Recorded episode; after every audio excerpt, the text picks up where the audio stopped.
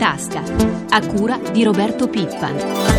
Buongiorno, buongiorno, a tutti i nostri ascoltatori da Roberto Zampa. La Banca Centrale Europea lascia i tassi invariati all'1%, le borse festeggiano ugualmente mentre l'Europa si conferma in stagnazione e l'Italia in recessione.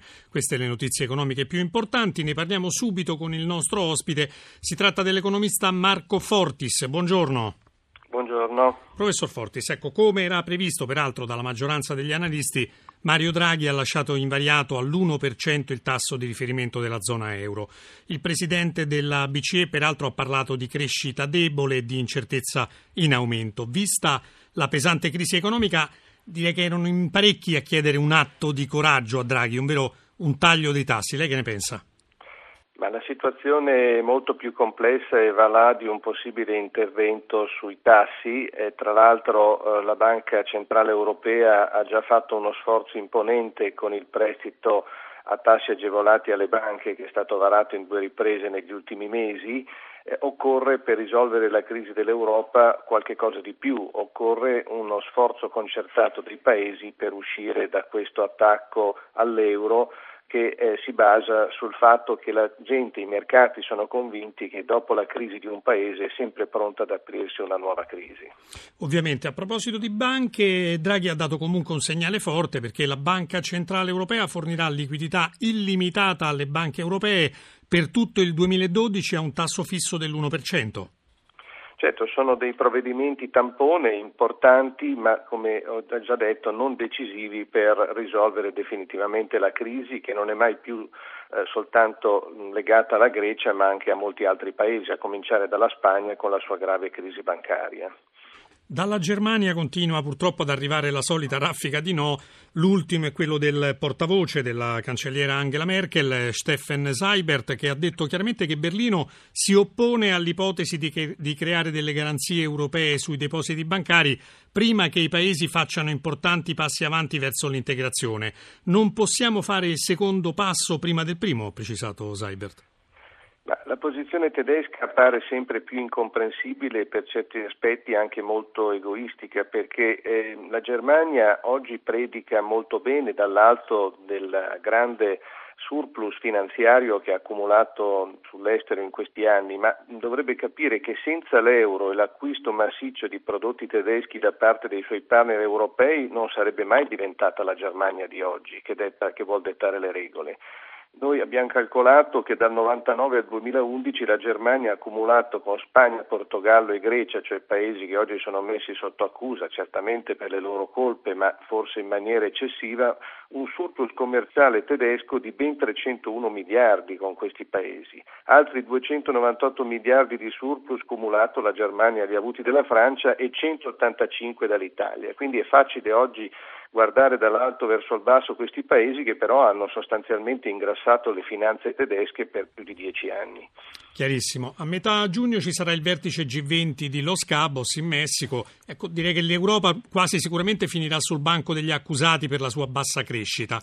Ieri il presidente americano Obama ha chiamato il premier italiano Monti e la cancelliera Merkel. E, insomma, l'Europa sta diventando la palla al piede del mondo? Io credo che più che l'Europa stia sempre più finendo sul banco degli imputati la Germania, come prova il pressing che in questi giorni gli stessi Stati Uniti stanno facendo sulla Merkel, tutti gli altri paesi europei, eh, l'Italia, la Francia stessa, stanno premendo affinché si esca da questa logica senza senso che si possa risistemare la situazione soltanto attraverso il rigore. Il rigore è certamente necessario e bisogna chiarire subito che l'Italia ne sta facendo più di tutti in questo momento al mondo, solo l'Italia è in grado di realizzare tra il 2011 e il 2013 un avanzo statale primario, cioè prima del pagamento degli interessi pari a circa 9 punti di PIL. La Germania fa meno della metà di noi e nessun altro dei paesi avanzato è addirittura in surplus, cioè sono in deficit. Quindi l'Italia oggi ha le carte in regola per pretendere dalla Germania un atteggiamento tra virgolette più benevolo nei nostri confronti. Se la Germania non si fida degli altri paesi mediterranei, almeno deve fidarsi dell'Italia ed avviare almeno con l'Italia e la Francia un mini programma di Euro Union Bond sia per allontanare dai mercati di obbligazioni comuni quindi. Di obbligazioni Passiamo comuni. alla situazione delle, delle, aziende, professor Fortis, perché i dati sul lavoro in Italia purtroppo continuano a peggiorare. Ad aprile sono state presentate circa 78.000 domande di disoccupazione, cioè il 10% in più rispetto a un anno fa lo ha comunicato l'Inps. Forte aumento anche delle ore di cassa integrazione. A maggio l'incremento è stato del 22,5% rispetto al mese precedente e del 2,7% rispetto a 12 mesi fa. Secondo una ricerca del Centro Studi di Confindustria, l'Italia è in piena stretta creditizia ed è retrocessa in soli tre anni dal quinto all'ottavo posto nella produzione manifatturiera mondiale.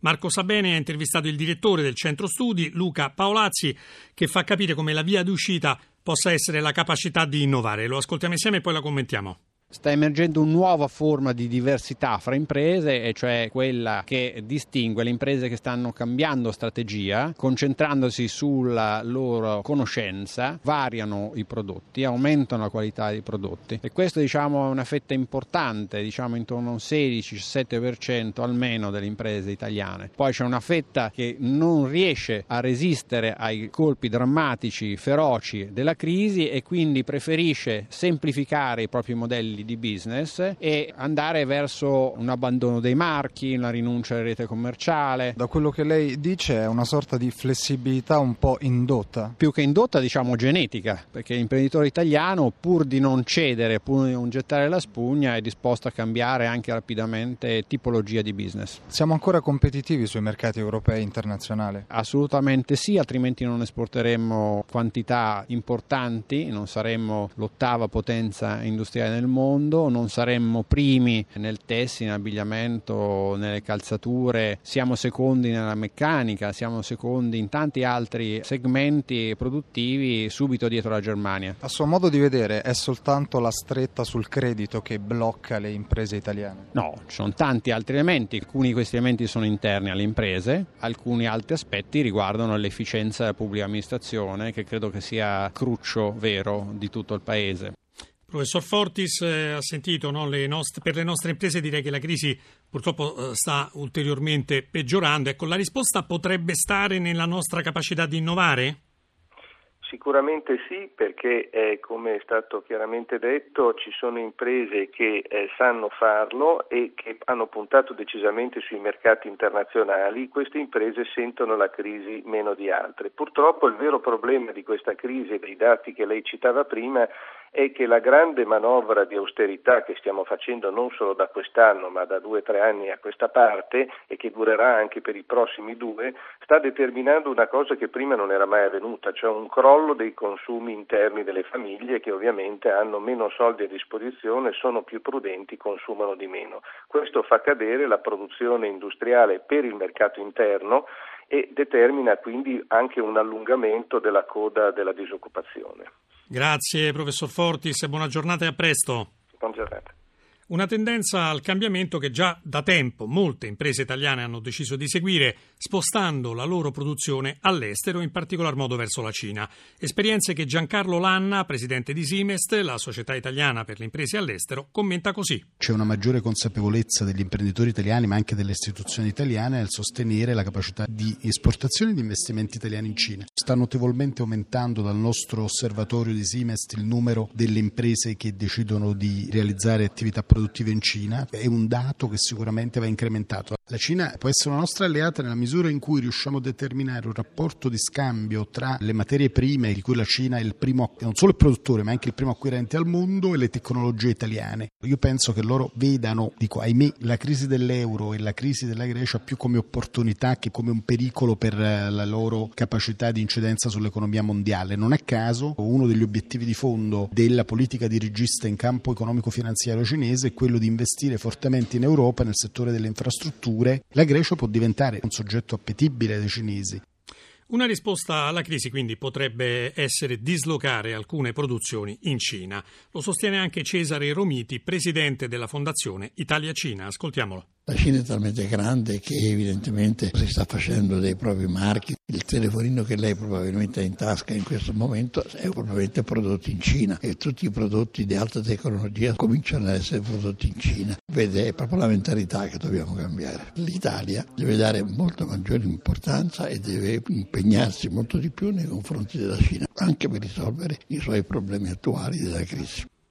In una situazione di crisi generale, nel 2011 il comparto della cosmetica ha registrato una crescita prossima ai 4 punti percentuali, come spiega Fabio Rossello, presidente di Unipro, l'associazione italiana delle imprese cosmetiche, al microfono di Gelso Minatesta. Presidente, cosa emerge dal terzo rapporto sul valore dell'industria cosmetica in Italia? Emerge ancora un settore che è estremamente positivo in un momento in cui oggettivamente ci sono pochi elementi insomma, in questo paese che stanno funzionando. Il settore della cosmetica è un settore in crescita, noi fatturiamo circa 10 miliardi, abbiamo circa 3 miliardi di esportazione, un miliardo di bilancia commerciale positiva, hanno superato quella che è sempre stato un concorrente tra virgolette storico che è la Gran Bretagna, ci stiamo quindi al terzo posto a livello europeo, quindi dopo Germania e Francia c'è l'Italia che per esempio ha dei numeri da record un po' se consideriamo che il 65% del make-up insomma è sostanzialmente italiano, quindi prodotto anche per case straniere. Come si spiega che in un periodo di crisi di tutti i comparti il settore cosmetico invece riesca a tenere? Io credo che il cosmetico abbia superato quei luoghi comuni che lo vedevano come qualcosa di riservato alla donna. Intanto è molto maschile per un 30%, di grandi contenuti considerando che c'è un investimento circa doppio di quello di altri settori, sarà 6-8% di investimenti in ricerca e sviluppo, un settore che continua a creare innovazione, posti di lavoro, consideriamo che il nostro indotto supera i 200.000 posti di lavoro e quindi direi che oggettivamente è un settore che aveva tenuto presente. Perché eh, questa crescita? Perché comunque le persone eh, si sono rese conto anche in un momento di difficoltà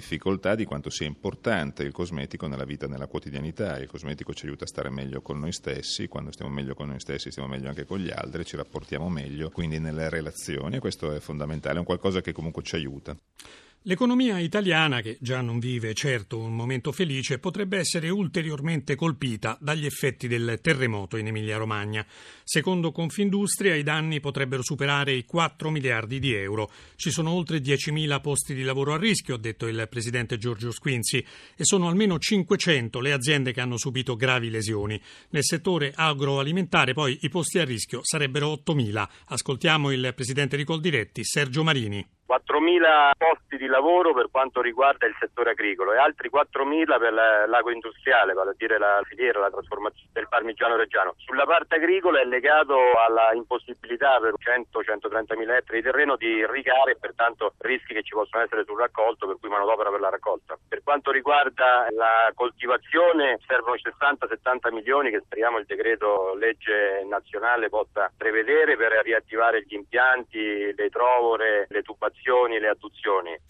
Si è svolta a Roma l'Assemblea generale delle donne della CGL. Si è discusso del ruolo delle donne nel mondo del lavoro in Italia e delle discriminazioni che le colpiscono. Ascoltiamo il commento della segretaria confederale della CGL, Serena Sorrentino. La discriminazione interviene quando si entra nel mondo del lavoro. Sono differenti le opportunità di carriera, sono differenti le retribuzioni perché le donne utilizzano molto più il part-time rispetto al full-time, sono più basse perché fanno meno straordinari, perché devono conciliare i tempi di vita con i tempi di lavoro.